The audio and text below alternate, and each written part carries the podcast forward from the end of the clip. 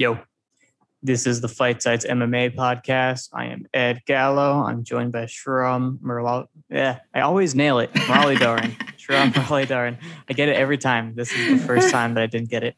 Um, sorry. How are Yeah. you? It's no big deal. Yeah, I'm good. Um, fun card last time, and at least one good card to talk about this time. Mm-hmm. So, I mean, yeah, uh, not much to complain about. yeah, yeah. We got lots of fights to discuss. Some high level MMA has occurred, and there's some high level MMA on the horizon. Not the Strickland Hall card, but actually Bellator has a great event coming up. Yeah. And unfortunately, it's not the typical Bellator Friday, uh, UFC Saturday type of deal. Um, it is what it is. You're going to have to pick one or watch Yeah. them They're simultaneously. directly competing. Yeah, yeah. Do it. Do whatever you want, honestly. But uh, Bellator is the better card for sure. But before we get into that, uh, we're going to discuss the previous UFC card, uh, Dillashaw versus Sandhagen, which was one that fight was amazing, and two that card was amazing. Um, Yeah. So that's fantastic. But uh, you know, before we do any of that card breakdown stuff, let's talk about some huge news that, that I'm sure we're both very excited about. Uh, Colby Covington's getting a second title shot.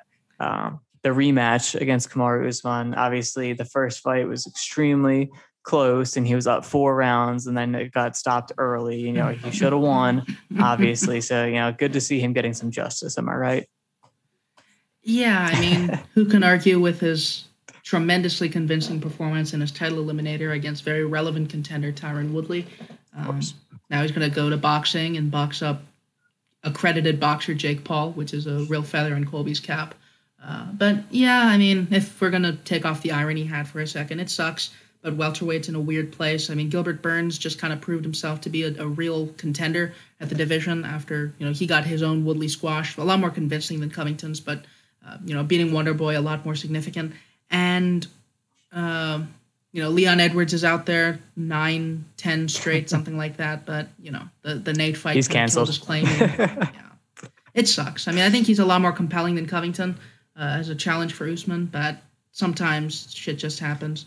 Uh, but I mean, Burns deserves a rematch more than Colby deserves a rematch at this point. It isn't really particularly close. Mhm. So You took your irony hat off, but my irony hat stays on during sex. Uh, but yeah, Colby Covington uh, getting a rematch is pretty dumb. Uh, he's not like a weak contender just because the division doesn't have anyone like jumping out screaming saying this is definitely the guy. Like Leon should have been the guy, but he kind of screwed up by not completely shutting out Nate Diaz. He almost did, and then he screwed it up.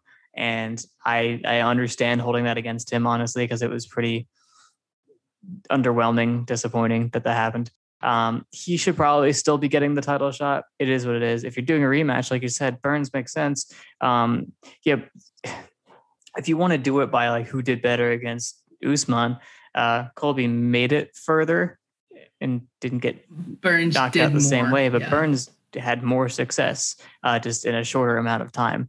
Um, he, he kind of had a better performance, and people think that Colby did very well in the Usman fight, and I can kind of understand thinking that.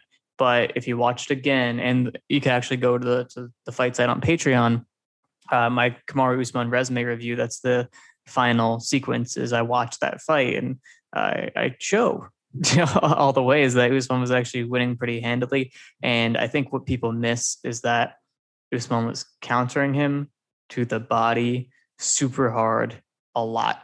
And that matters a ton. So Colby wasn't landing very clean very often at all. Those body shots were huge, and that was a pretty consistent theme. Um, you know, Usman definitely had some moments where his defense was just like standing there, and Colby got off some shots, but uh, not a big hitter and the volume really wasn't landing the way that people like to think it was. And it, it really wasn't close. I didn't score any rounds for Covington. There might have been one or two where there's like a, some semblance of an argument, but he wasn't winning the fight. He wasn't going to win the fight. And the way the fight ended was Usman just walking him down and throwing a one-two and cracking him. And honestly, Colby did no work the entire time to dissuade him from doing that, which is it was a cool performance. Like it was a fun fight. It was annoying that Usman was like standing there, like trying to play counter when he could have done what he did at the end the entire time. The whole time. There's nothing Yeah. stopping him from doing that. And I'm not exaggerating. There was literally nothing stopping him from doing that. So hopefully what I'm looking for in the rematch is either that he could wrestle more just to demonstrate that that was a viable game plan the whole time because uh, Covington has been taken down by Woodley and RDA, and they are not the best wrestler in the division. Usman is. Um, you know, who didn't get taken down by Woodley and RDA? Usman. Uh, but, you know, he could wrestle and just kind of demonstrate that part of the matchup, or he could just do the easiest route and pressure and just throw straight uh, and, and hit him, which I think he could do. So it's not particularly interesting in terms of like, oh my God, can Colby get him this time? No, uh, I think Usman could fight the same exact fight and win it again. But if you're if you have investment in Usman as a fighter, then it's like, okay, cool. Can he do better? Um, and he should be able to do better. And maybe Covington's improved, but he didn't look improved versus Woodley. He looked worse actually. Um, Yeah. So you would expect him to do better this time. Usman. Yeah, I mean Usman, uh, for all the issues that I've had with his recent approach, uh, you know, not really pressure wrestling all that aggressively, uh, boxing with guys who probably pose a little bit more danger there than Yeah. in the clinch and on the ground. It's something that like he's improved his punching mechanics, he's improved his eye for counter punching, uh, and really uh, there was never any threat from Colby in terms of like wrestling. There just wasn't. It's not something that Colby can do to the level that Usman can, both in terms of physicality and like even just existing in the clinch. So I think this is just it's like the Masvidal rematch basically. It's like slightly more interesting, I guess, since Colby deserves it slightly more, but not all that much more interesting. So whatever. Uh, welterweight's never been particularly inspiring to me, uh, but it's kind of at a weird low point now with both of the like with the top contender having ruined his chance by getting punched a single time. it's uh, it sucks. I hate it, but you know whatever. whatever indeed. Uh, so that's our reaction to that news. That's gonna I, I think be the main driver of any negativity. Uh, this week last week it was because we didn't like islam Makhachev's ranking. Although you know I, I assume people that were mad about that like him a lot as a fighter. I think we said very nice things about him as a fighter. Just didn't think the ranking process was very good but you know it's fine. Uh, i'm fine you can't hurt my feelings i'm not still thinking about it a week later for sure uh, anyway, let's let's move on from that topic because it, it's not a good one. I uh, just wanted to remark on that. Cory Sandhagen, TJ Dillashaw. We talked a lot about this because we did commentary on the fight. You can listen to that commentary uh, on any podcast platform under the Fight Site Podcast Network, or you can watch the fight with our commentary and you know good quality, no lag, uh, nice, nice uh, experience. Uh, that's on Patreon. Three dollars is the minimum tier that gets you all of the content, um, everything, and there's a lot. there's probably over 200 pieces of content there right now, and we're still building it up. So definitely recommend hopping on there, checking out all the different things we have. It's a lot of me, so if you don't like me, I understand uh, why I don't. why that would be discouraging. But there's other people too. Um, and you probably haven't seen a lot of the stuff that's on there because you think, oh, I have the podcast subscription. Like you put all that stuff on there anyway. Not all of it. No. Not all of it. You don't know. Uh, so check it out. And then obviously other tiers hold other benefits, but I'm not, I'm not here to talk into that right now. Just watch our commentary. But anyway, uh, our, our nice friend and patron Ronan said that that was our best commentary ever. So maybe start with that one because Cool. apparently it was very good. Um, so the fight, how are you feeling about it right now? What is the discourse about it right now? And then we can start to impact some, uh, unpack some specific things. Right. Uh, I rewatched it a couple of times uh, since the thing. I may or may not be finishing up something I'm writing about it. it it's a really complex fight. Uh, that's like it because you know most of the time I write about a fight, it tends to have like a really common thread throughout the fight that's easy to like go through because it's just way easier to write about things that way. This one, it's a very MMA fight, and the things show up and things disappear. But yeah, it was a it was a tremendous fight. The discourse being about the scoring is kind of annoying because I think there's like a lot of things you can take away from that fight, regardless of who won. If you take it as like a closely contested draw, I'm completely fine with that, and we can talk about Cory Sandhagen being very cool and TJ Dillashaw being one of the greatest of all time, coming back and going to a functional draw with a really young, really promising fighter. So, yeah, I mean, the discourse being about the scoring, it's annoying. Uh, and it's even more annoying that people are doing it on like TJ's back control, which it didn't really matter for one and two. It was a close fight even without that. So like, let it go and shut up. but yeah, like if you look at the things that scored, TJ did quite a lot of it. Sandhagen may have done slightly more, but you know, TJ a very gutsy veteran performance that deserves a lot of praise. Yeah, that's where that's where I'm at. Like we both ended up scoring it for Sandhagen live.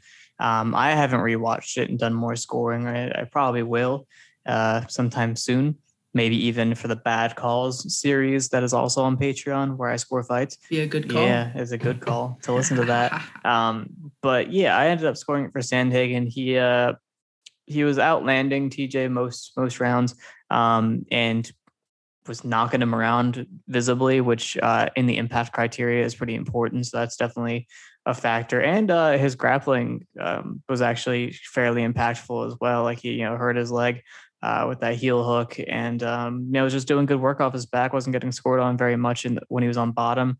Uh, in those rear standing positions where TJ had his back uh, against the cage, he didn't score obviously in those positions, but TJ didn't score a lot.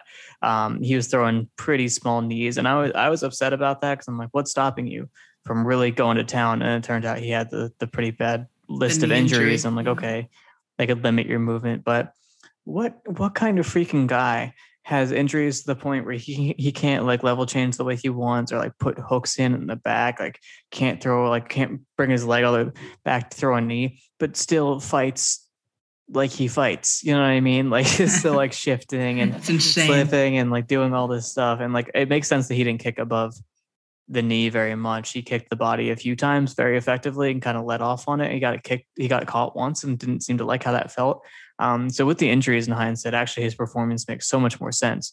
Um, even without that, I was really impressed. I didn't think he looked shot or washed or anything like that. I think it was just a really difficult matchup um, against someone durable and long, someone who could punish his defensive habits.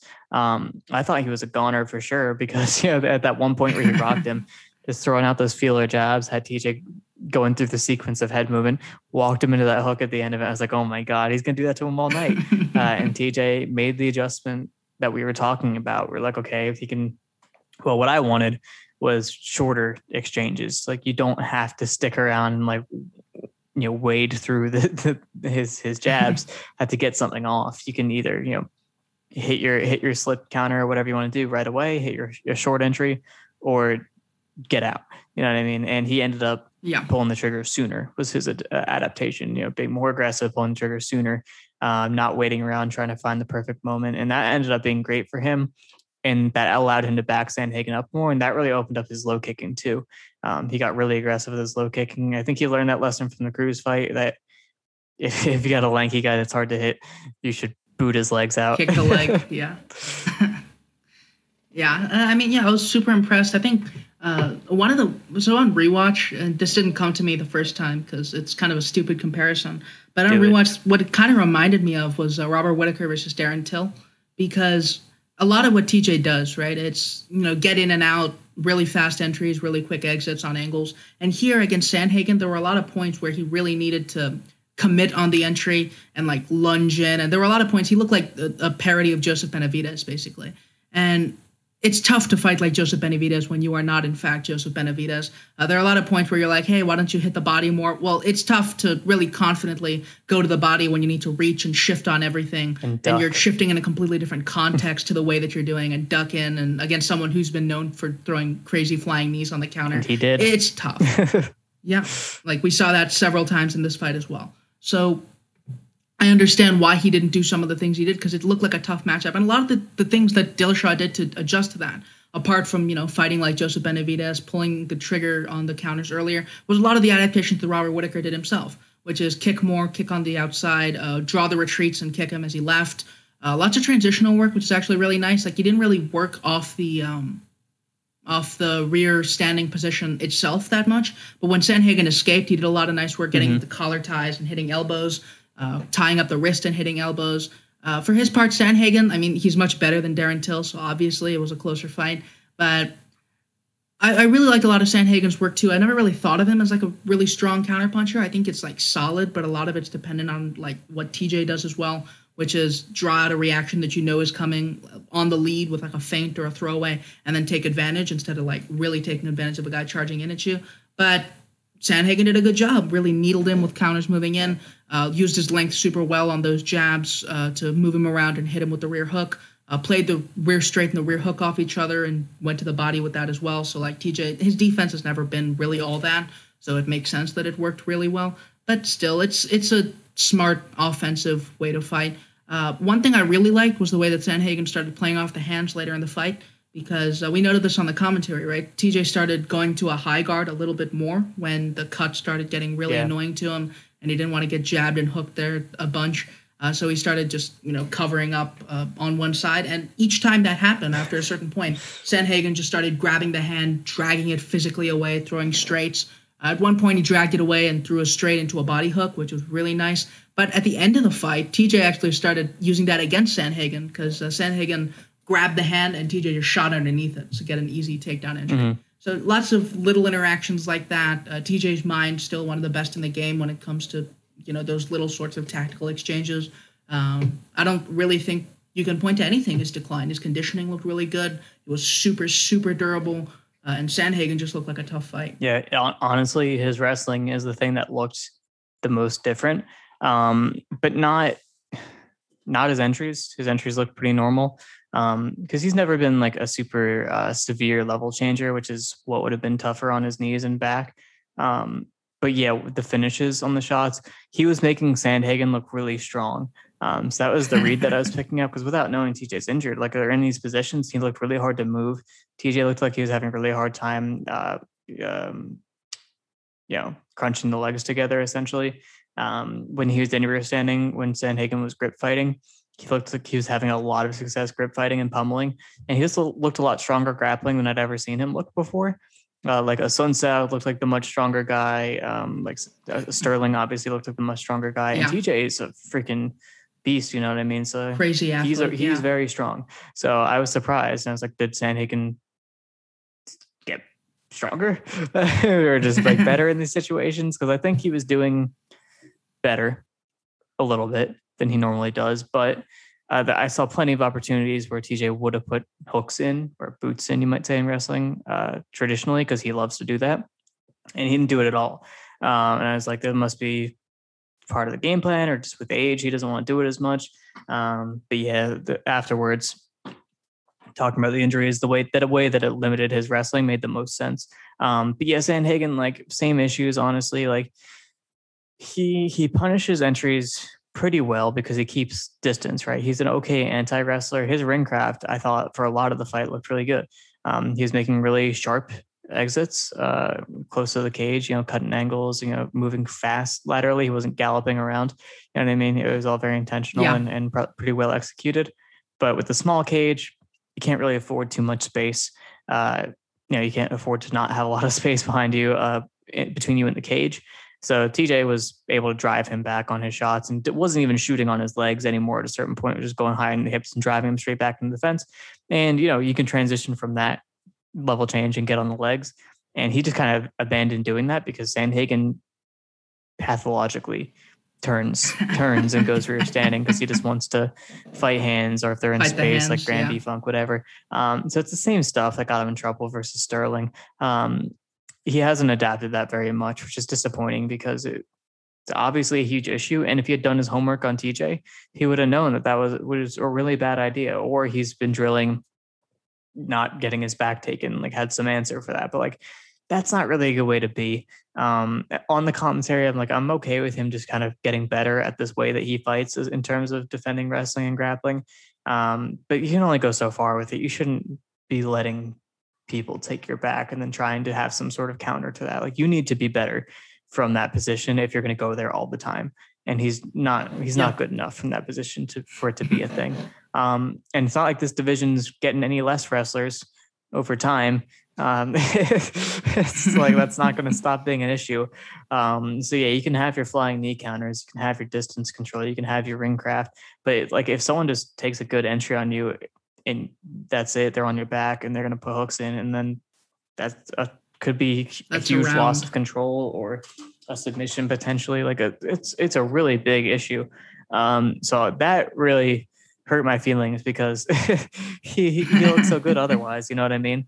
Um, yeah, he's a really smart striker. Um, TJ, you know, exposed some holes as well. You know, nothing that we didn't totally know already. We did predict the kicking matchup. Oh my god, we didn't gloat. Let's oh, do that. True. Talk talk mean, about your read first kind of in the say, commentaries. Yeah. Tell me what you said before the fight started. Yeah, so right before the fight, I said that uh, TJ's big, like a uh, big trend in the opponents that he faced, were that they tended to keep a fairly short range. Um, Rafael Assunção, for instance, he's pretty small for a bantamweight, even, which is surprising since he used to be a featherweight. Uh, Cody Garbrandt is taller than TJ, but like fights like a really, really short person, maybe because he has stupidly tiny arms. Um, John Lineker is another one. I mean, Dominick Cruz was probably the guy who extended the range against TJ the most. And we saw in a lot of that fight, TJ was kind of chasing him like an idiot. Uh, he didn't really keep his composure all that well. And Sandhagen, he was like a whole head taller than TJ, which, I mean, uh, we saw in the fight, TJ could recontextualize his shifting to really track Sandhagen down. And I think that was probably the bigger issue with Sandhagen's ring craft is that there are a lot of linear retreats. Uh, we saw him like straight punching and stepping right back. Uh, but TJ was able to just continue the exchanges, hit him, and then Sandhagen would just hit him back. Like it, there wasn't any sort of like limitation there the way that Sandhagen was fighting. He was just you know willing to concede the trade, just hitting him at the same time. But yeah, that's what I saw was that if TJ's game wasn't super tuned to fighting taller guys because it'd take a lot more commitment on entries, and that commitment on entries would slow down the exits, then it'd be tough. And we did see several examples of that because. Uh, when like uh, there were, I remember at least one exchange where TJ like lunged in with like this big left overhand. He ended up completely squared up and like tried to exit, but all he could do was like lean back ugly, and uh, Sandhagen just turned and cracked him before he could leave. So it like I brought up Whittaker versus uh, Till. That was kind of like a Whittaker Adesanya type thing there, but yeah, I mean it, it, turned out weirdly prescient for a read that I had mm-hmm. like 30 seconds before it's that's happened a bunch of times like right before the fight starts. Like we're talking about we're, we're doing like a mini a mini preview a mini breakdown right like during the walkouts and we'll start we'll come up with some new stuff that we didn't say before and then it ends up being really important. Um last podcast i said i would not gloat about um tj wrestling cory sandhagen because it's not that crazy of a read. It makes a lot of sense if you've watched them fight.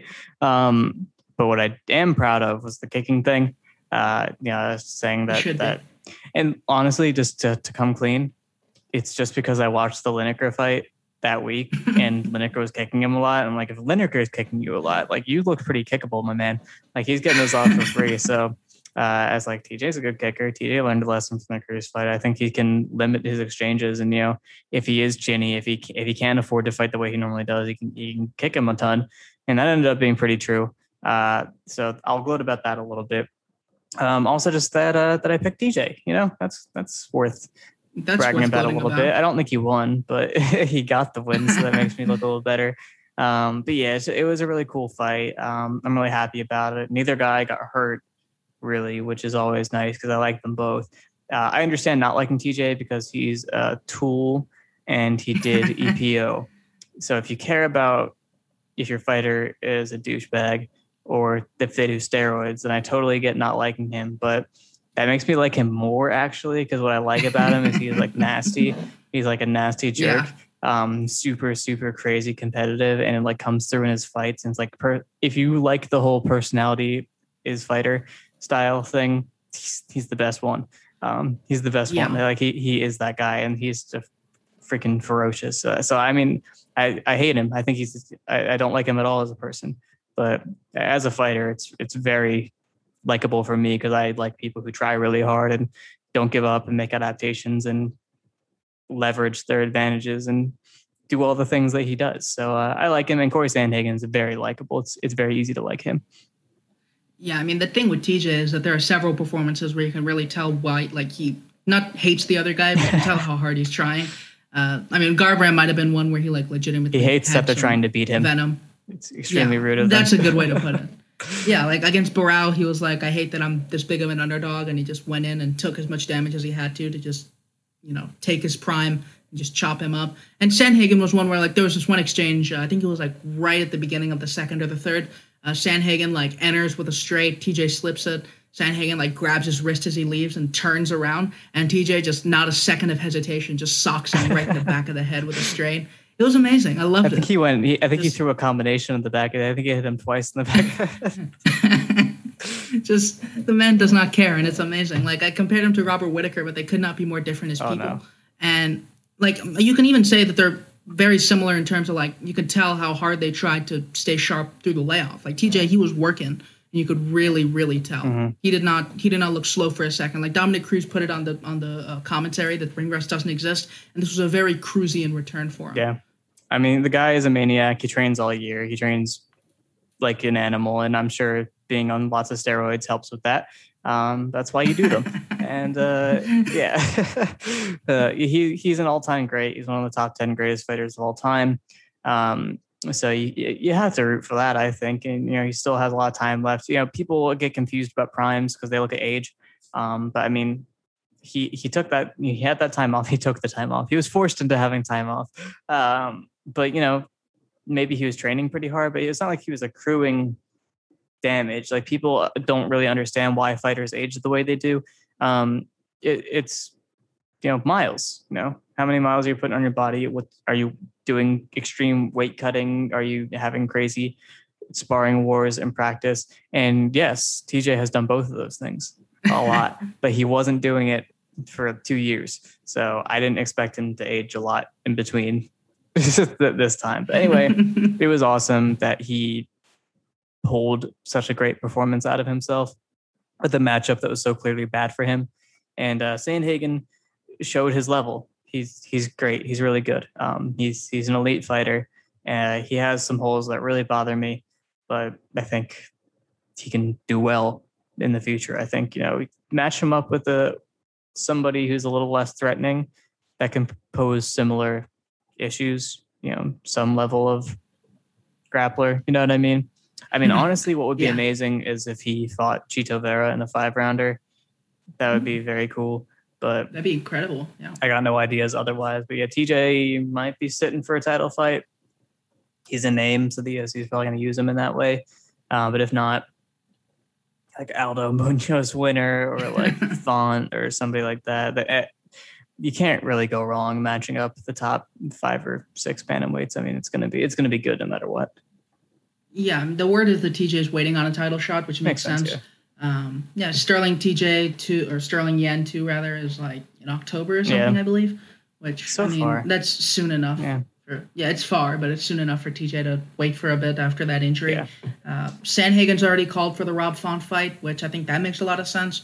Um, it's a really interesting fight too, just because with how much Sandhagen relies on his length in this fight, uh, Font could be a uniquely tricky fight Mhm. for him at bantamweight. Another really huge bantamweight, uh, very jabby, Rangy puncher. pretty much Mhm. yeah similar durability similar cardio similar volume uh, maybe a bit more keen on enforcing his ringcraft dynamic because font knows he's good as a long range pressure.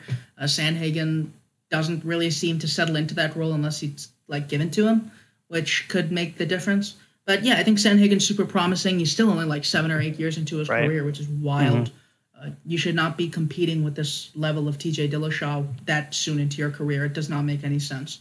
So, yeah, I mean, it was a, it was a very promising loss. I came out of it thinking, uh, you know, pretty much the same of him.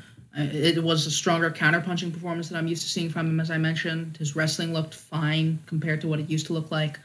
Uh, like if Sterling was the prospect loss, this was the contender loss, and those happen. So it is what it is. Cory Sandhagen has only been a pro one year less than Peter Yan, 2014 and 2015. Insane. Yeah, they're ridiculous. And uh, one last thing on this fight is you made a lot of Robert Whittaker, Whittaker comparisons with TJ. You know who else did that? Connor Ruebusch. He did that a ton recently. So there you go. You guys are on the same page about that. All right. Well, I mean, there's the knee injury too. Exactly. Yeah. There's a lot, of, lot of parallels. Maybe Whittaker is secretly a bad person. Um, Oh no. Nah, that's impossible. Okay. we spent a lot of time there. Let's go hyperspeed. But Raulian Paiva, that's your boy. You, you were you were high on Yep. him. You were talking him up. Um, he looked like a giant idiot against Kyler Phillips, to be honest with you. And that fight probably shouldn't have, should have been a draw. He really sold out on his win condition. I'll give him that. His win condition was to gas this dude out and walk him down, and he did that, fully accepting the consequences. to perfection. Yeah, I mean, I think Paiva Phillips is actually kind of a weirdly unique fight, in that you can you can really see like one is this really tight formalist type fighter, where Kyler Phillips is like completely crazy and does nothing right, uh, but like you could see right, like he, he strikes like he's Jan Blachowicz. I can't believe I'm the only one who said that, but he can jab, and everything else he does is a shift. He steps in behind a straight, he steps in behind everything. Uh, he like blitzes in off his kicks, and everything he does aside from the jab takes up half the cage it's insane. And Paiva started countering him like 20 seconds into the fight, but I expected a, a, bigger fighter who was really fast and like committed to covering distance to give Paiva a lot of trouble, and he did. Uh, Paiva got 10-7 in the first round just based on Phillips like countering him really walking into right stuff. yeah. And like Phillips, he looked solid in that round in Mhm. terms of like the ideas he had, lots of fun intercepting elbows and stepping in with elbows and spinning heel kicks or whatever. But it also showed the downside of being that much of a loose, wild, you know, stupid fighter with a stupid skill set. Uh, which is that you gas out. The Kyler Phillips had no idea how to do a single thing efficiently. Uh, he gassed out against Song Yadong too. It's just that he didn't have the chance to really dump the tank on Song Yadong because Song Yadong didn't very shrewdly allow himself to be finished uh, nearly like seven times in the first round. So that's uh, I think Raulian Paiva doesn't really have a high ceiling, but I love watching him. He's Yeah. tons of fun, insanely durable. Um, his offensive boxing, it's it's a treat to watch. Uh, lots of combinations on the counter and body work. Uh, by the third round, it was like um, it was literally Phillips would hit him with like a really hard counter. Paiva would just eat it clean and just drown him in combination work afterwards. It was insane. Uh, I mean, I'd like to see Paiva against someone a bit higher ranked. They did not put him in the rankings for beating the number 14. They just pulled him from the flyweight rankings, which is uh, not very nice. But, you know, it makes sense. Uh, Phillips did not look like the super prospect that we were promised. But Paiva looks like someone who could pull at least a fun fight out of pretty much every, anybody at bantamweight. So, yeah, I mean, I'm hoping to see him against someone like uh, he was calling for a Sun Sao like the whole week since uh, Phillips was supposed to fight a Sun Yeah. Sao and Paiva was filling in for him. So I mean that'd be a fight that's worth making. I think uh, something like Chito Vera, since both are just insanely durable and do not care. Uh, that's another one. but yeah, Paiva's tons of fun. Yeah, Paiva almost. I was so angry. Uh, like he, he was like having success and like he uh, he had some good takedown entries. Like he got to rear standing and then he dropped for a leg lock. I'm like, bro, this guy just top gamed you like not that long ago. He's a good grappler. He's a better grappler than you, honestly. Um, Kyler Phillips is a very good grappler. I was really impressed by him, um, especially that uh, Yeah. that Kimura to uh, switch transition. That was so cool. Yeah, Um, but he's a better grappler than you. Don't pull guard. And he pulled guard and like, but he ended up getting get back to his feet. But he just over and over again, man, just threw himself into terrible positions. But he did start hitting the body. He did start capitalizing on everything. And I get being high on Kyler Phillips because you know the aggregate skill set is very impressive. But yeah, it's just it, it doesn't hold up well over three rounds. And then it's like, can you really get excited about a guy that can't finish out a three rounder? Um, yeah. no, you can't. So yes, there's the Zabit problem. yeah, but as as like a guy in the division, cool. I like him. Keep him around. Um, Darren Elkins did it again. Um, that was Yep. that was annoying because I I definitely thought Darrick Minner was going to beat him. Uh, so I don't like being wrong, and he was winning, and then he he hit a wall so hard. I have not seen that happen many Yeah. times where a guy didn't look tired, and then he collapsed. he just and he instantly was done. becomes. I, I Yeah. have not seen that happen too many times, but that was an example of hitting a wall. Yeah. Um, it didn't. It, the fight didn't look that intense, Energy intensive. but yeah. you don't know what the dynamics are of like how hard is he squeezing, how hard does he have to push off, you know? And there's like an adrenaline dump, and you like lose all all strength in your arms. Like I, I, I understand the feeling, but I just didn't expect it to happen. Um, I, I believe Minner initiated the grappling. Yeah, Minner. I think it was like right at the beginning of round two. Minner took him down like instantly, just blitzed out and took him down. But in the first you're like, round too, okay, like that was the game plan yeah. to out grapple him. I'm like, you're a good grappler, so I get why you think that. But you also saw him get knocked around by Ryan Hall, and that should have been a bigger clue of what to do than to grapple with him. Like if you're a good grappler and wrestler, then you should probably be able to keep it standing long Hold enough to knock and- him out yeah. because you trained at James Krause James Krause's gym, so I know you can you know how to strike um, and hurt people, but whatever. Like, why am I invested in Darren Elkins versus Darrick Minner? And you know what? it's fine. Uh, but yeah, Darren Elkins uh, has been encouraged to continue fighting because he won, and I think he should I retire. do not recommend for that. sure. Yeah. Uh, he should have retired after the Hall fight because he's, getting rocked by Ryan He's Hall, man. yeah. it's not good. Um, and I mean, his whole thing is that he's taken a ton of damage, and he always has. But like, that's not good. Sh- shouldn't do that. Uh, what am I to tell Darren Elkins what to do? What is he going to do after this? You know, sell real estate? Maybe. yeah. He's gonna fight Max Holloway. That's an option. Mhm. Um, yeah, I think that's pretty much it for that fight. Uh, main card, I think after this was uh, Yanez and Costa, right? That was tons of fun. That was dope. And we did a commentary on that one too. And assuming it holds up, I'm in his DMs. I might be interviewing uh, Adrian Yanez, which is going to be pretty cool as well. And we'll talk about the fight that and, and some other cool stuff. Uh, so look forward to that. But yeah, check out that commentary. Uh, but the main thing I was really impressed by from Costa uh, was uh, his his pressure game plan was cool, and I think um, it's tough because he doesn't look totally built to last.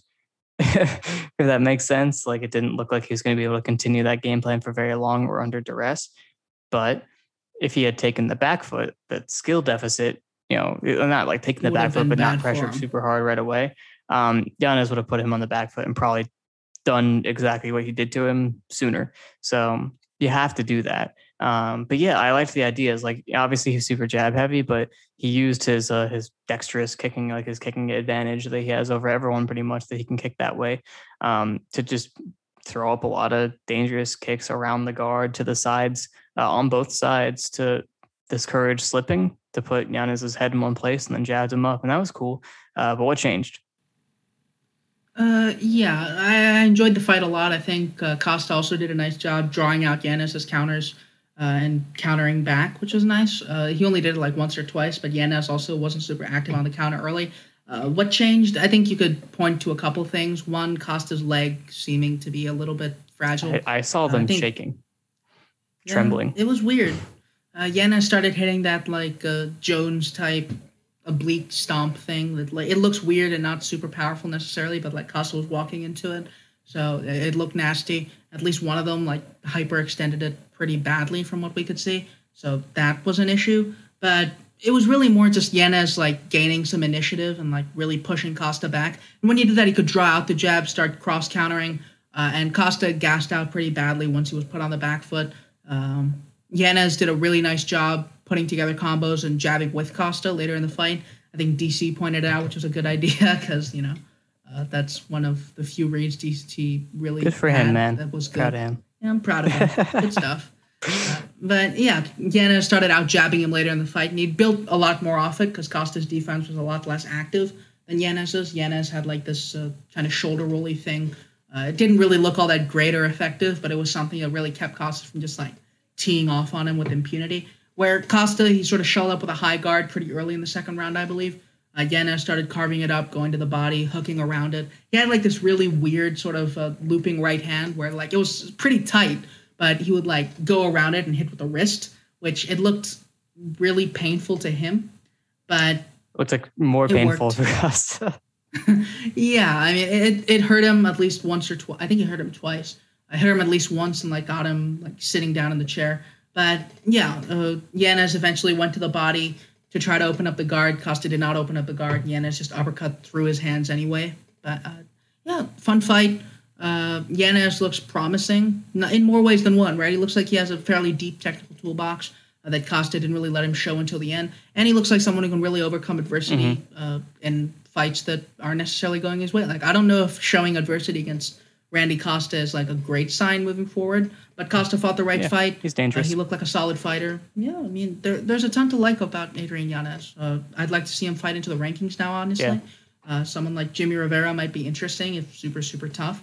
Uh, but there are a ton of options for him. He, he looks up. exciting. Yeah. Cool. But they're very cool. Um, the prelims uh, only had two decisions. Um, did you watch them and what did you like that you saw? Uh, I watched some of the prelims. Uh, first things first, Julio Arce, the most important fighter in the world. Um, yeah, Arce Ewell, I, I enjoyed that fight a lot. I think it had some of the usual southpaw southpaw weirdness, where you know a lot of it's just like, for instance, Arce. A lot of what he does with the jab is he uses the jab on the lead, like step to outside angles and line up the left hand to the to the head of the body and like angle out. I guess another southpaw is a little bit more complex, even if the jab should be able to like set other things up. But it wasn't any less jabby of a performance from Julio Arce. It was just more counter jabbing performance. Where a lot of what Ewell wants to do, right, is to step in with the jab and just put together these like shifty combos, uh, or you know, just be really fast, be a bantamweight Michael Johnson basically. And Arce just intercepted him with the jab every single time. Uh, Ewell couldn't put anything together. He just got walked into the jab several times. Uh, he couldn't really, even when he got inside, Arce was a lot more active with the his head movement on the inside, countered him. Ewell had to take the back foot. And Arce did a really nice job just hurting him into the left hand. Like the, the stoppage was weird, I, I agree, but it did not look like a fight that was ever going to go Ewell's way. Uh, Arce did a really nice job using uh, like a right leg, like sort of step up high kick or a body kick to uh, to get Ewell moving towards his own rear side, and he just pelted him through the rear side. One really hard one to the body, and eventually just cut him off on the exit with the one to the head that led to the finish. Just a, a, it was a terrific performance, especially considering that like a longer fellow southpaw jabber might be an annoying way uh, for Arce to make his debut at bantamweight. And I expect him to look a lot more exciting moving forward, but he should be moving forward to something a, a bit more fun. I like to see him fight. Uh, I don't know, Kyler Phillips or something. Who knows? Yeah, yeah. Step into the rankings somewhere close. It makes sense to me. Um, I'm cool to actually not talk about this card anymore because we have some more things to discuss. If that's cool with you. Yeah, yeah, I'm good with that. All right, cool. Um, the Bellator card. So Bellator sometimes puts on some nonsense events, and they it's tough. I talked about this. So basically, this week uh, I did resume review. I posted it before we started recording this. Uh, resume review is a series where I prove a fighter is great by showing why the fighters they beat are good. That's probably the easiest way to explain it. And uh, I did it for Patricio Pitbull this week. Uh, Bellator's double champ, uh, featherweight and lightweight, I believe, which yep. is awesome because yeah. uh, he beat good fighters to do it.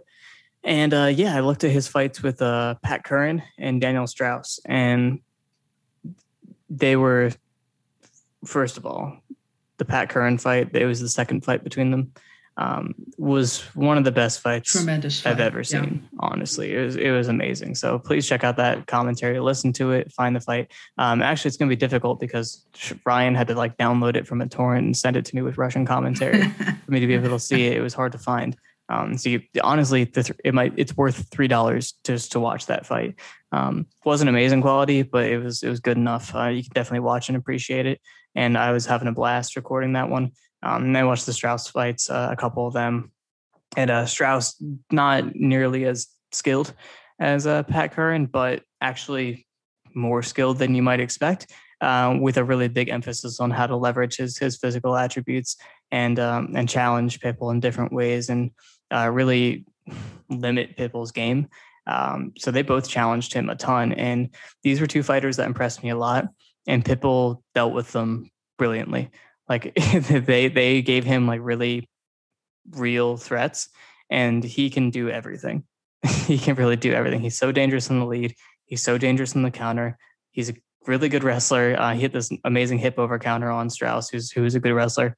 Um, Straus shot it on him against the cage, and right away he was circling out, got Straus at a bad angle, pulled back, put Straus on his knees, and hit this hip, hip over into mount from the wizard. It was amazing. Um, great grappler. He, he, can he can really do everything. Um, in recent memory, he's changed his style a little bit because you know with age you have to fight a little bit differently. Uh, and I think the main thing that he's changed is he doesn't want to have as many exchanges because he's been hurt. Um, he's had some wars and he doesn't want to do that as much. So he's he's adopted a longer stance, more of a karate style, and it's allowing him to move differently uh, and and create better exits and and be more elusive. And uh, yeah, but he still has the same exact skill set. Just his approach is a little bit more exchange limiting, um, which I think is going to suit him well. It's a style that's very physically and athletically dependent. So I wouldn't want him to stick around too long if he's showing any signs of decline. But the way he is right now is fantastic. It's scary. So I say yeah. all that because I really think that he's one of the best fighters in the world. If he was in the UFC, he'd be a title challenger at least. You know, not automatically either. Like if he had to fight contenders, I think he would be there. Um, and uh, yeah, in terms of greatness, he's very great. Uh, I ended up moving him into the top 20 of all time uh, because of his resume, how, how strong it is. It's I, I'm really impressed with him. So the reason I say all this is because he's legit. He's he's the real deal. He's someone that deserves a lot of expect, respect. If he loses this fight, it doesn't matter because he's had this whole career. He's 32 and four. He's had a long career uh, where he's been very accomplished and proven himself over and over and over again how good he is and yeah. how great he is. And Bellator treats him the same as like Julia Budd. it's really annoying. Yeah, it's they awful. don't they treat all of their talent in quotes uh, like they're all world beaters and some of them are close some of them are some of them deserve and more. most of them yeah. aren't so for their viewers they're like this guy's a two-weight champ which is easy easy marketing um, obviously so you can communicate it better then but this entire time leading up to now they're just like this is the featherweight champion this is the lightweight champion. this is the welterweight champion. Douglas Lima could could beat Usman. Like, no, like there's a huge difference between Douglas yeah. Lima and Patricio. And Patricio. Patricio Pitbull is someone that you could definitely discount his abilities. Bad. Yeah, Patricio's awful. Yeah, uh, but yeah, I mean, I agree with all that. I haven't seen as much of Patricio as I've wanted to. I watched the uh, Curran fight earlier, and it's tremendous. Uh, Curran looked like a, I mean, in the edge scale, like an 85 plus. He looked fantastic. I gave him a 90. Uh, but, I, was, I was really blown away. Oh, yeah. yeah, I mean, I could definitely see justifying that. I don't. I wasn't on. Ryan didn't fight so me on it. That's when you know it's, it's legit because because Ryan true. is very harsh. Conservative. Mm-hmm. Yeah, but yeah, uh, Patricio Pitbull is tremendous. Uh, knocked out Michael Chandler, which is impressive in its own right because he did it better than uh, Charles Oliveira Better and did, faster. Yeah. yeah. Never got hurt. Just cross countered him instantly.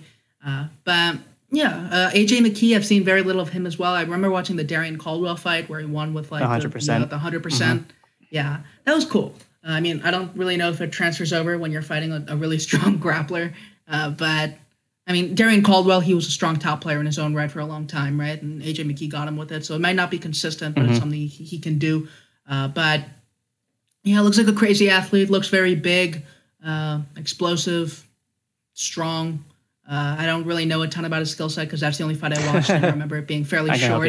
But yeah, uh, yeah. I mean, it should be a fun fight. I mean, at least athletically, it's a challenge. Uh, if Patrici or Patricio rather, I, I always mix. I don't like mix them up when it comes to who they are, but when I say their names, it always comes out mixed up. I hate it. But yeah, Patrici's the, the bad one. Patricio is the good one. But yeah, uh, if Patricio is slowing down even a bit, I think it it might represent a little bit of trouble, but I don't really see it being too tough of a challenge if he's still looking good. Mm-hmm. Yeah, AJ McKee is someone I know more about than I would in other circumstances, but because of that whole Joey Davis thing that I did, um, I ended up having to learn oh, a lot about Antonio McKee and therefore AJ. Um, yeah. AJ briefly wrestled at the same college as Joey as well, and he won a couple of uh, California like junior college national national titles they call them, but they're they're state titles in college, which is a very rare thing to have.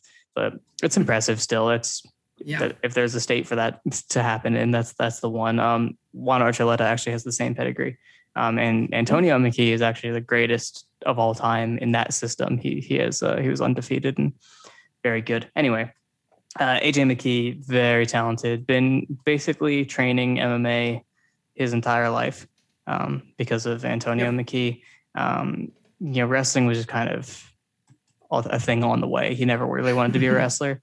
Um, but yeah, there's like interviews you can see that if you ever heard the stories like Ronda Rousey's mom waking her up in the middle of the night by like armbarring her. Yeah. Um, that that was AJ McKee's life too. Like that's Antonio McKee was always doing that shit to him. So he's been living it the whole time. And I think, you know, with just constant repetition and, and a lot of hard work and just and putting it in, you're going to become a very good grappler. Like striking is yeah. very idea centric. Like you need to have good ideas and be smart and like you know, or or you know, have one good idea. Super athletic. Yeah, there, there needs to be certain things that work out yeah. for you to be a good striker. But grappling is really something you can just apply the time to and get good instruction and and become very good. And that's something that's happened here. Um, so AJ McKee, I, I, believe in him a lot as a grappler. I don't think he's going to submit Patricio Pitbull, but I think he can hang. Um, I think he can hang for sure. Pat Curran hit a really nice um, uh, hip bump sweep off the Kimura, which, which is a relatively basic move, but it just kind of spoke to Pat Curran's physicality. And I think AJ McKee is yeah. very physical as well, a, a great athlete. So great grappler, great athlete, long, uh, long and rangy. So long and rangy is something that gave Pitbull trouble in both the fights I watched.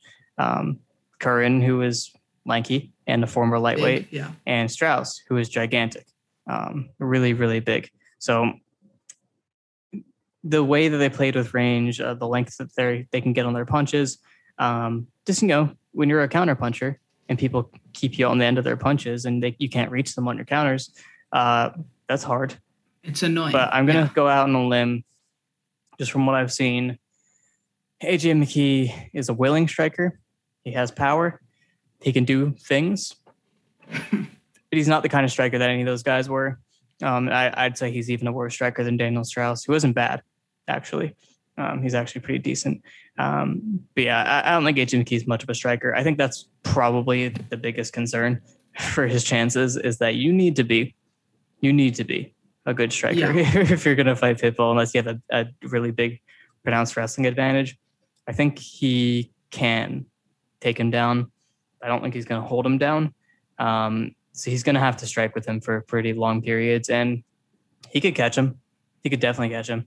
Uh, Pitbull's defense is not perfect, but over time, it is it is too good to be not elite on your feet. Let's just say that. Um, just a really really good good triggers on his counters and in the lead. It's funny he doesn't do anything fancy in the lead, really. He'll just come in with really, really normal combinations, but mm he he moves really well. He hits really hard. He yeah. has a lot of power, and he can sneak stuff through your guard, around your guard. Like he, he'll find you. He'll find your shin. The Curran fight was insane, mostly for the reason that Curran was fighting this amazing fight every round, and then Pitbull's like, "All right, time to lead." And he, he cracked him. He, he rocked him whenever he tried. It was like, what? How did you? so obviously that was years ago, and things are a little bit different now. But I think he's even more dialed in. Uh, chooses his moments more carefully. Is more defensively responsible. Uh, he's a really tough matchup for literally anyone.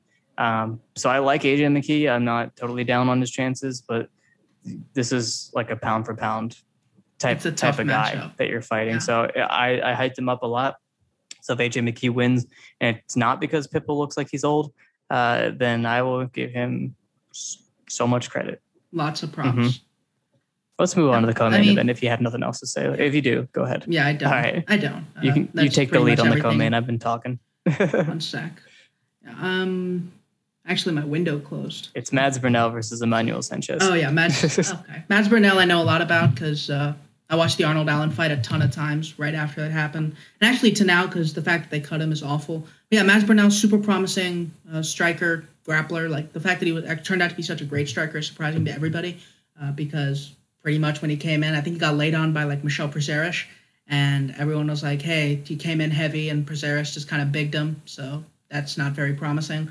But uh, Arnold Allen was supposed to be like this, you know, really promising prospect. He's actually turned out to be pretty good. And Mads Burnell, you know, really pressured him. Did a lot of really nice uh, playing and striking entries off his takedowns. Lots of like this folding guard and like coming forward, really hunched over, and like ducking into takedowns. Fun grappling. And he got caught right at the end of the fight with like this, uh, like a, a front choke type thing. I wasn't like exactly a guillotine, but it was like he got his neck caught and Arnold Allen crossing his arms defiantly. Uh, so yeah, it was a it was a sad ending just because Arnold Allen was a fighter who like none of us really rated at that point. At this point, he looks like a, a bit sharper than I think we thought he was. But it, Mads Burnell looked like the better fighter there. And Mads Burnell, uh, I think he had like one more win in the UFC, one like one two over some guy like Santiago, I think.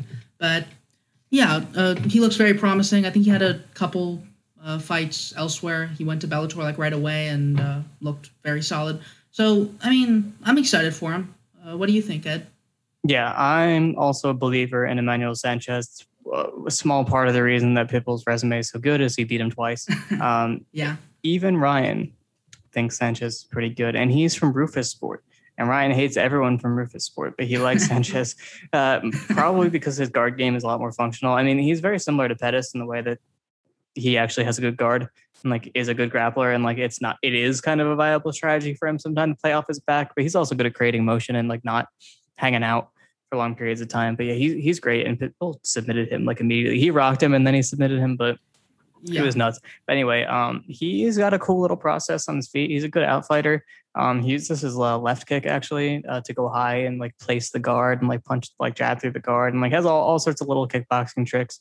Um, great chin, great cardio. You know, puts up volume.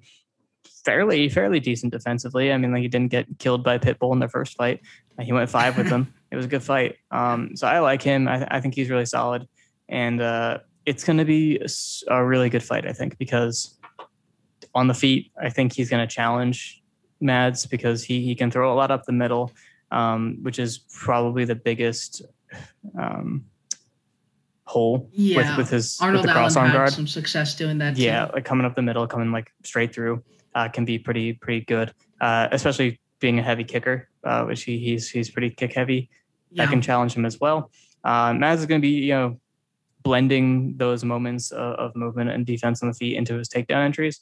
Sanchez can challenge him you know, with counter submissions, and when they start grappling, I think it's just going to be good. I think it's going to be good stuff when they start grappling. Yeah. So I think it's going to be a great fight. If uh, Mads wins, he'll probably fight for the title because um, that's that's like the guy that just fought for the title. that's who he's fighting. So um, that's pretty awesome, and uh, I'm really looking forward to that one. If you don't watch any more of this card, just watch those top two fights. The top they're, two, they're great. Yeah, but there are other names to look out for. Um, Usman Nurmagomedov, Usman Nurmagomedov is fighting at lightweight uh, in the fight before that. I do not know the guy he's fighting at all, Manny Muro. Um, but Usman Nurmagomedov is not someone I've studied, but whenever the people that are more into like the regional MMA scene in Russia, like not ACA, like the, the smaller leagues, like a uh, you know, like what is it, Young M1. Eagles or yeah, M1, like smaller, smaller time promotions. Uh, not that M1's small, but compared to ACA, it's not as good. Yeah. But they they all say that Usman's the best one uh, in terms of the uh, Nurmagomedov prospects. I was always into Umar, uh, who's in the UFC now and winning. Everyone mm-hmm. said Usman's the, the better one. Um, I know he's very kicky he's pretty similar to Umar, to Umar actually. To Umar, um, yeah. But I think he, you know, is a, actually a better striker um, than that. So I'm really looking forward to seeing what he's got. I know it's not a super legit opponent, probably, but it'll be cool regardless. Um, There's Brent Primus. That's fun. That's happening. Um, yeah. Just a shout out. The first fight in the main card is uh, Goiti Yamauchi, who's been in Bellator's division for a while. He's all right. Um, that's a typically a lightweight fight. I'm not sure why it's a catch weight, but it's a catch weight. He's fighting Chris Gonzalez, who is undefeated in MMA. First of all, um, second of all, he's dating Jesse Jess. How some of you might know him, um, but I know him because he's a wrestler. He's a Greco-Roman wrestler. He made a non-Olympic world team. Basically, in 2016, they had a World Championships during the Olympic year um, for the weights that are not represented in the Olympics. So it's a real world championship because it's not a weight that's being contested at the Olympics. So it's it's different people that would then it's I mean it's the same people really. Sorry, I'm cracking my back. It's the same people that would have been there um, in a normal world championships, except for the people that can make the other weights that are in the Olympics. So it's not like totally inconsequential. But he made a world team, uh, didn't medal, but still, he was very good at Greco uh, on the domestic level. Uh, he, he's done well at, at national competitions uh, in Greco, and uh, yeah, he he's a good athlete, man, and uh, he he takes to MMA very well. I think he's a bit of a natural. He had some tough fights, um, figuring it out, but I think they um, I think the guys he fought knew how to give wrestlers problems, yeah. honestly. And then he, he fought Roger Huerta. Then he fought Roger Huerta. He beat the crap out of him. So yeah. it's like cool. But Goiti Yamauchi is like a karate grappler step up essentially. Yeah. And uh, Chandler top gamed him. So Chandler's obviously a better grappler than Chris Gonzalez is at this moment, but it, it's it's a really good test. So I'm looking forward to that. Um, and I hope he does well. He's a cool guy. And that's it. Yeah. Oh yeah, I Zabi's mean, brother is fighting. Yeah. well, I mean, the bigger story for Brent Primus, honestly, was that he was supposed to, not supposed to, but he was offered Alexander Oh, yeah. and he turned it down. And I'm very mad at him for it. And I hope, well, I hope Chandler beats him up, or Chandler didn't beat him up the second time, which is very, which is very sad. But yeah, uh, could have been on this card, and it would have made it even better. Yeah. But yeah, uh, Zabit's fighter, uh, Zabit's brother, uh, Kasan Magomed Sharapov. I don't know the guy he's fighting, Jonathan Quiroz. I don't know if anyone does. Is he notable No. whatsoever? I mean, it makes sense just because Oh, like why? Why he would has want to be? You know. yeah, exactly. I mean, it makes sense because I think this is like his Bellator debut, and it, it's it's sensible. Um, but oh, there's also Georgi Karakhanyan, who you mentioned, and he lost to Myles Jury. Uh, he's okay. Uh, got a win since split decision, so I don't know the guy he's fighting either. Kiefer Cro- I don't know why Bellator names always seem so like Bellator. He seems like a judge. He sounds like a like a judge or a Yeah. ref. well, there's Doug Crosby. That's Doug why. Crosby is a judge. That's, That's why. why I'm getting that vibe. Um, yeah, it's like Kiefer Crosby. I can't imagine a fighter anywhere else named Kiefer Crosby. Mhm. Does that make sense? It does make sense. It's a it's a fake sport with, with fake people in it. Um, but yeah, so that card isn't like top to bottom good. But if you're a freak and you like to watch every fight, then you know do it because the Bellator prelims are pretty accessible. I think the Yeah. main card will probably be on Showtime. Is that true? yeah, it's on Showtime. It's on Saturday. It's on Showtime. Stream it. You know, don't get Showtime if you don't have it. But so there's that, and uh, we're gonna fly through this UFC card because it sucks. It's there's just the main event. What do you think about the main event? I, I think nothing about it. Yeah, it's like the most middleweight fight I could possibly imagine. Like I could not imagine. Like I, you could ask me to make the middleweight fight, and it'd be this one. Sean Strickland. I I find him. He's a lot of fun. I like him a lot more than a lot of people, just because like he seems to have decent ideas in what he's doing. If that makes sense. Um, he's you know he can put combinations together. He does one twos. It's just everything he does. It's so ugly. It's um, he he like squares up every time he steps forward. His mechanics on his punches are disgusting. Uh, his defense, it's like these really long. It's like he thinks he's Israel Adesanya basically, but his positioning's just all over the place. Anytime he leans anywhere, um, guys like Krzysztof Jotko had success just drawing him out of position and cracking him. It's it's awful. Uh, but he does it well, which is weird. And Uriah Hall, surprisingly, is like the exact opposite in every single way. Like he can throw tight punches, he throws like tight spinning kicks. He just doesn't really have a process. And the way that he's like tried to introduce a process is like a jab, but his jab's really not all that good. Which like he doesn't really do things for a lot of the fight. Is the point? Um, tries to like walk guys onto spinning back kicks or whatever. Uh, doesn't really do it with any degree of success or consistency, apart from like Gegard Mousasi that one time. Um, but yeah, I mean Uriah Hall has the ability to take guys out if they're super irresponsible, but I feel like Sean Strickland's pretty clearly the minute winner. Uh, uh, he's like minus 200, Sean Strickland is in this fight, which is really surprising to me, just because I don't know how anyone can trust him that much. But I think Strickland probably takes it. Um, consistent pressure has been a thorn in Uriah Hall's side before. Paulo Costa isn't the most like defensively tuned person out there. Uh, he walked into the jab over and over, and Strickland at the very least is going to jab with uh, Hall and push him back with it. Uh, and Strickland can put combos together. He's super durable. The way that guys tend to land on Strickland, it tends to be like relatively educated combination work or just spinning heel kicking him like Zaleski did, which does not bode well. But I don't know. It feels like the sort of fight that Strickland wins all the way until he wins or wins all the way until he dies. Sounds good. My only read on Strickland is that if he fought someone with a double leg, they would hit it on him because of the way he, he walks. Um, Squares up. Yeah. yeah. I mean, I, I guess I like Uriah Hall. I want him to win. Strickland's been saying a lot of stuff and like sounds super unhinged. So I guess I'm worried about him. But you know, is it going to be better or worse for his life if he wins? I'm not sure. So I guess I just hope I that Hall mean- doesn't kill him. Um, He, he did call out uh, Sean O'Malley for the six nine tattoo. I think he's the him only out one to to a do fight or just like this No, is bad. Don't. Called him out because he's yeah, it's creepy and terrible. So that's like a point in his favor, minus like the million against him at this That's point. the I plus guess side of being uh, unhinged is you say good things sometimes too. he's the Joker baby. he is the Joker. Wow. yeah, uh, the rest of the card. Let's take a look. Kyung Ho Kang versus Rani Yahya. Kyung Ho. Kang's been your guy for a for a while, right? Yeah, uh, it's it's mostly a gimmick that he is undefeated in the UFC. Uh, he's not really undefeated in the UFC. Technically, he has two losses if you want to count them.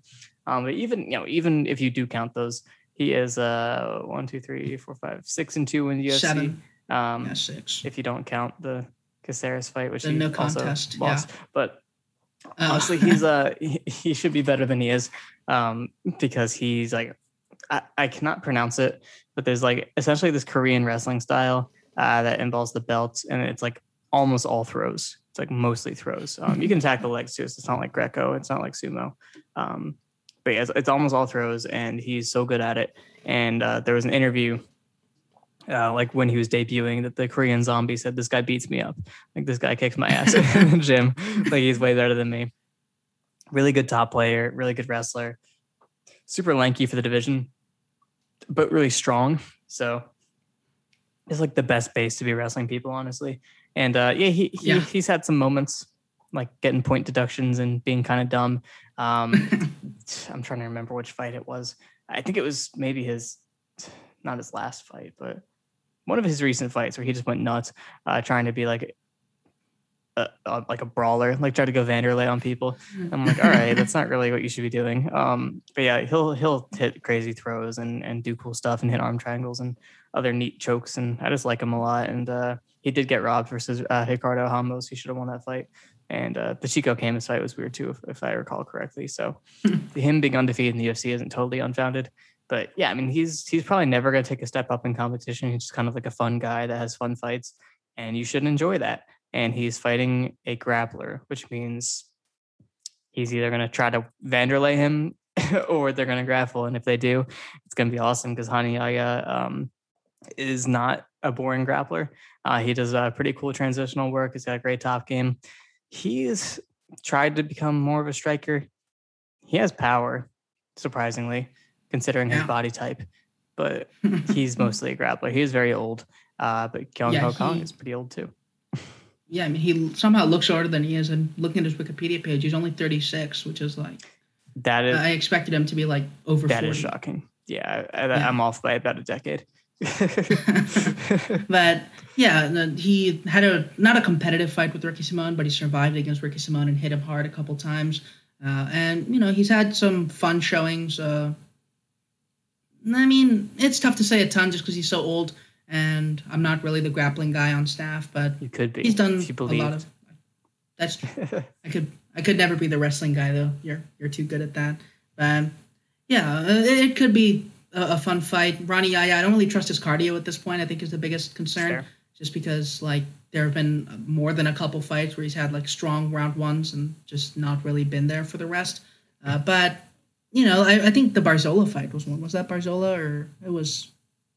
Um, yeah, where he like grappled him for the first round, just got beat the fuck up for the rest.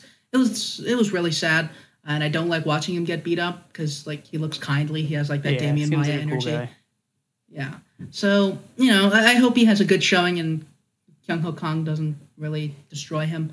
But yeah, I mean, seems interesting enough. I don't really see anything else on this card worth caring about, so why not that? Yeah, the, the UFC has a lot of credentialed grapplers, um, and again, they do such a bad job describing grappling credentials and striking credentials. Yeah. Um, but he he won ADCC, and I, I think he medaled at it multiple times, and that's a big deal. Like Ryan Hall, they talk up Yeah. a ton. Ryan Hall's best grappling achievement is uh, bronze at ADCC once, which I mean that's great. But you have several world champions um, at black belt in the UFC, and you don't talk about them the same way that you talk about Ryan Hall. Like you, you're doing a bad job when you do that. so uh, just just uh, complain a little bit. But yeah, this card, I'm sure it'll be watchable. I'm sure the fights will have some entertainment value. But in terms of like caring enough to preview them, um, that that's kind of it for me. But there are some single fighters that I, I would like to briefly discuss. Um, none of them are on the main card, otherwise. But uh, I'm not going to try to say his last name, but uh, Melsik, the Armenian fellow, he's a, I think he's another Edmond Tarverdyan guy, Yeah. but uh, he's actually Sounds a pretty like credentialed uh, kickboxer, right? Yeah, he is out of Glendale Fighting Club. Yeah, he's uh, I don't know how many fights he's had, but he actually has a win a couple years ago over um, a guy that people rate as the number one super flyweight, which is actually pretty impressive. Uh, Chu Jian Liang, something like that. So I, I'm probably mispronouncing that massively, but he went on contender series, uh, beat up Dennis Buzukja, which I think wasn't he the guy who was like a criminal and out of Serra-Longo or something. I feel like That could be anyone. yeah. but yeah, they were like, oh, this guy's super good. And then he uh, went into contender series and lost, and Melsik kind of beat him up near the end. But yeah, uh, Melsik, he should be interesting. I mean, you know, the contender series guys tend to fold after a certain point, but it's something. Uh, Chris Gruetzemacher's return, okay. I wasn't Um, expecting you to point that one out. I'm just reading through it. I have no idea what. Oh, Trevin Jones, he's fun. I'm actually Um, more interested in his opponent. Um, so we know Trevin Jones because he knocked out um, Timur Valiev. Timur Valiev. But Yeah. Ronnie Lawrence is a, a another wrestle kicker, and uh, I'm not sure if he really has wrestling credentials necessarily, but I, I liked what he looked like in his uh, first fight. I think it was his debut, his most recent fight. But yeah, I, I saw some promise there, so I'm going to keep an eye on him, see if I see more that I like. But Trevin Jones, uh, friend of the site, um, Ethan uh, Agigi, who uh, wrestles for Guam and trains out of Southeast Regional Training Center in Virginia. Um, so you should like him, Sharon. He actually Yeah, he's trains near Virginia Tech. Um, he's buddies with Trevin Jones. Oh, I'm pretty They tra- far from They're that, training but- back in Guam. Um, so yeah, we, we like him, but I like Ronnie Yeah. Lawrence too. So that's a cool fight, but that's all I care about really. yeah, I rec- I thought I recognized the Kasi guy, but it was it's actually like a different Kasi out Wow. contender series. I remember, yeah, because there was one uh, Kashi guy who like uh, he fought some dude with really weird ankle wraps, and he gassed out in a round and got beat up. nice. So that that's the story I have for this card. Nice. Nothing super interesting. Um, Kai Kamaka had that really cool banger with uh, Tony Kelly a while ago, and then he lost to uh, someone else, which was very disconcerting. I did not like that.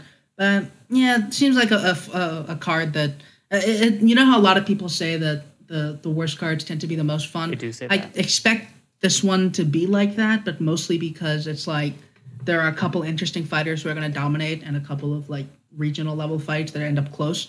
And people, that's like all it really takes for people to consider a card good, if that makes sense. Like last week's card, it was legitimately good. We saw a lot of good things from a lot of fighters. But this week's card, I expect it to be a lot of like funnish slop fests. Bellator's the one to watch, basically. Yeah, you'll have to wait until next week to hear what we thought about the UFC card. Because for our commentaries, I think we're going to do the top two types, top two fights from the Bellator card, because they're definitely fights that uh, have piqued our interest. I look like Yeah. the uh, the shiny nose girl from TikTok right now. I got a little some shine on my nose, so that's a good time to end it before I say anything foolish. Uh, yeah, way too late. Oh, darn, Uh, is that it? yeah.